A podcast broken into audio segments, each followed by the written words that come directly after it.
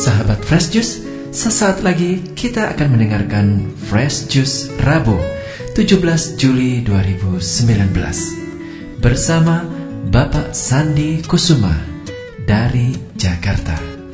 Selamat mendengarkan.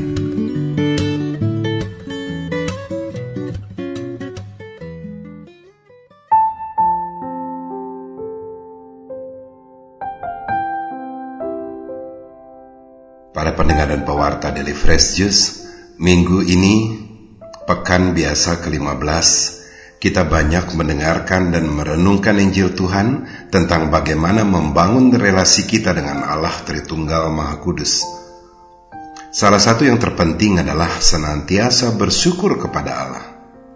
Tuhan adalah Bapa kita, dan kita adalah anak-anaknya maka sudah sepantasnya lah terjalin relasi yang intim di antara kita dan Allah Bapa kita.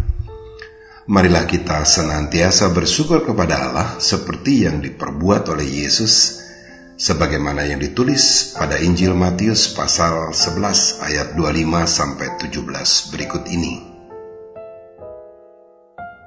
Sekali peristiwa berkatalah Yesus, Aku bersyukur kepadamu ya Bapa, Tuhan langit dan bumi, sebab semuanya itu kau sembunyikan bagi orang bijak dan orang pandai, tetapi kau nyatakan kepada orang kecil. Ya Bapa, itulah yang berkenan di hatimu. Semua telah diserahkan oleh Bapakku kepadaku, dan tidak seorang pun mengenal anak selain Bapa dan tidak seorang pun mengenal Bapa selain anak serta orang-orang yang kepadanya anak berkenan menyatakannya. Demikianlah Injil Tuhan.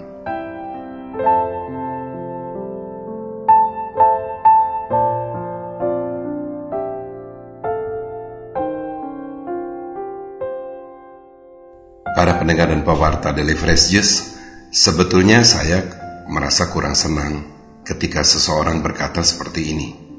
Sudah, disyukuri saja. Ada orang lain yang nasibnya lebih buruk. Waduh, bersyukur kok dilandasi keterpaksaan untuk menerima.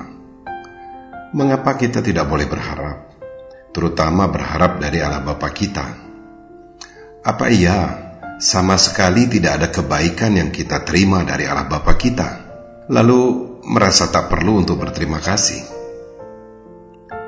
Bersyukur adalah berterima kasih kepada Tuhan yang dilakukan secara sungguh-sungguh dan mendalam, karena sesuatu hal yang melegakan hati telah terjadi di dalam hidup kita.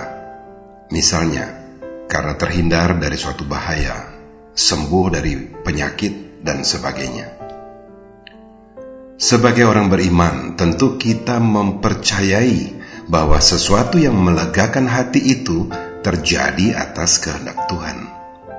Oleh karenanya, patutlah kalau kita bersyukur kepadanya.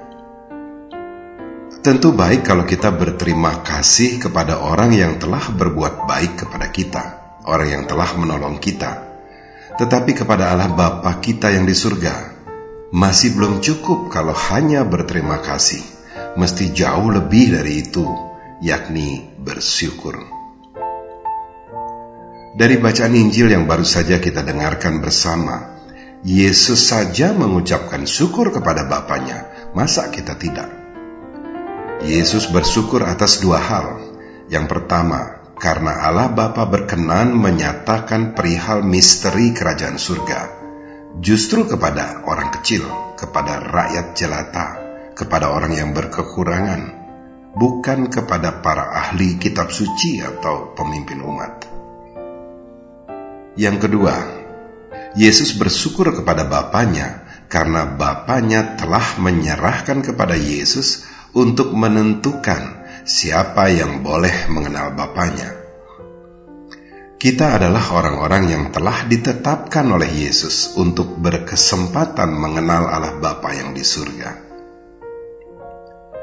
Kalau mau jujur, seharusnya kitalah yang lebih bersyukur akan kedua hal ini. Dan masih ada banyak hal lain selain kedua hal di atas yang menjadi alasan bagi kita untuk bersyukur kepada Allah Bapa kita. Kalau mau jujur, sesungguhnya kita sering lupa berterima kasih kepada orang yang telah berbuat baik kepada kita. Atau mungkin sebetulnya sudah timbul keinginan untuk berterima kasih di hati kita, tetapi sayangnya tidak kita ungkapkan kepada yang bersangkutan ucapan terima kasih tidak terlontar dari bibir kita, hanya kita pendam saja di dalam hati. Sebaliknya, ketika kita merasa telah berbuat suatu kebaikan kepada seseorang, bisa jadi saja kita malah mengomel karena orang itu tidak tahu berterima kasih, atau kita malah menuntut ucapan terima kasih darinya. Atau bisa jadi saja kita menjadi kecewa lalu untuk selanjutnya kita tidak mau lagi berbuat baik kepadanya. Allah Bapa kita yang di surga tak pernah ngambek untuk berbuat kebaikan bagi kita. Apakah kita bersyukur atau tidak setelah menerima kebaikan darinya, Allah Bapa tidak akan menghentikan perbuatan baik dan pertolongannya. Terlebih lagi jika kita tahu berterima kasih, faham akan pentingnya bersyukur, tentulah kebaikan dan pertolongan Tuhan akan berlebih-lebih lagi kita terima. Tidak ada salahnya kalau kita katakan, Allah Bapa kita itu doyan berbuat baik, gemar menolong. Nampaknya Bapak kita cuma bisa berbuat baik saja, tak pernah terjadi sesuatu yang tidak baik berasal dari Allah Bapa. Bukankah akan lebih baik kalau kita juga melakukan yang sama?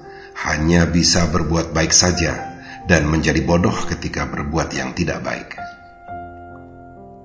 Para pendengar dan pewarta dari Fresh Juice, ketika kita berada dalam kesulitan, berada dalam situasi yang sulit, spontan kita teringat akan Tuhan, lalu bergegas memanjatkan doa permohonan.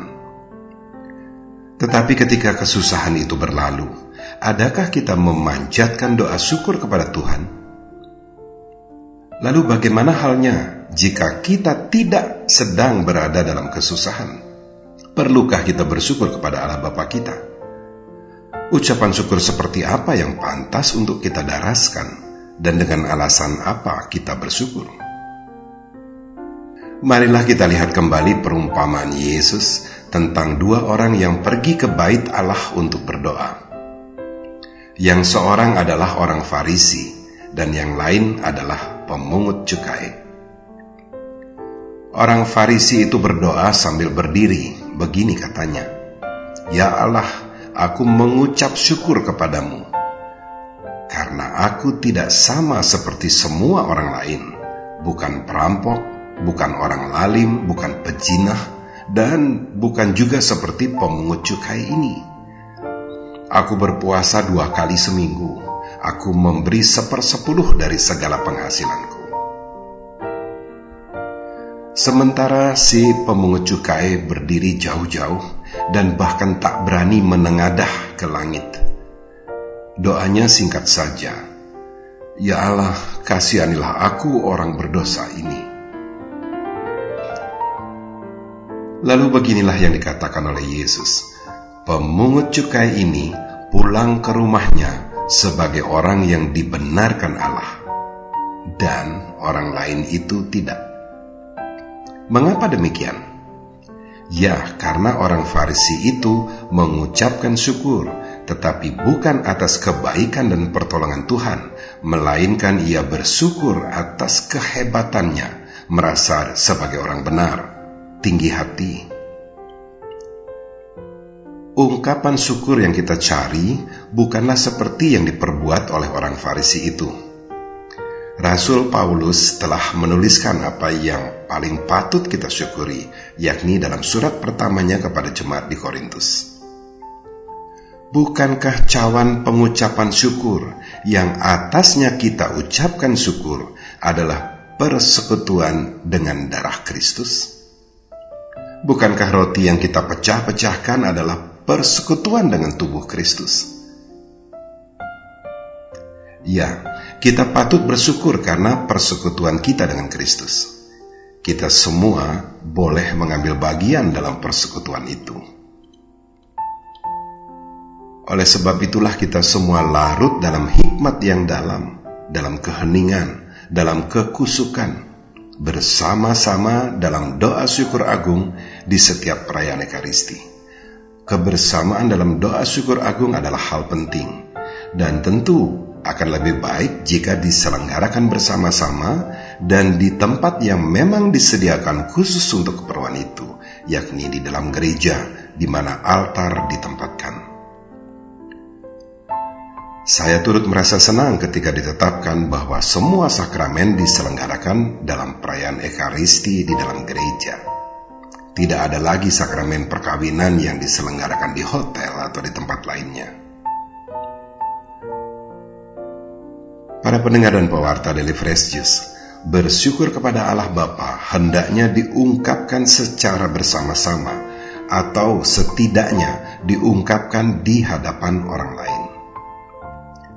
Rasul Paulus telah mengajarkan kepada kita tentang bagaimana sepatutnya kita mengungkapkan syukur kepada Allah Bapa kita. Beginilah yang ditulisnya.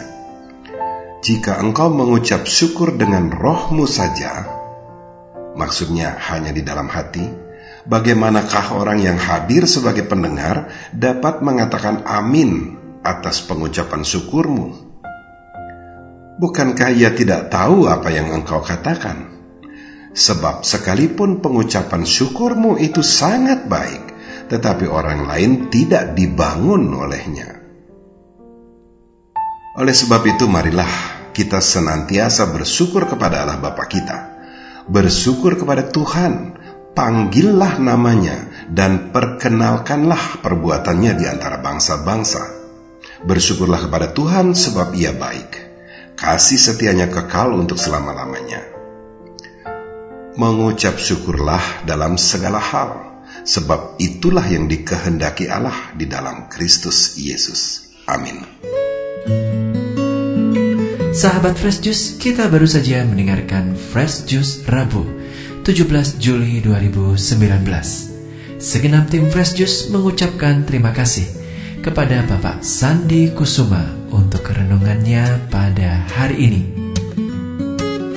Sampai berjumpa kembali dalam Fresh Juice edisi selanjutnya. Tetaplah mengucap syukur dan salam Fresh Juice.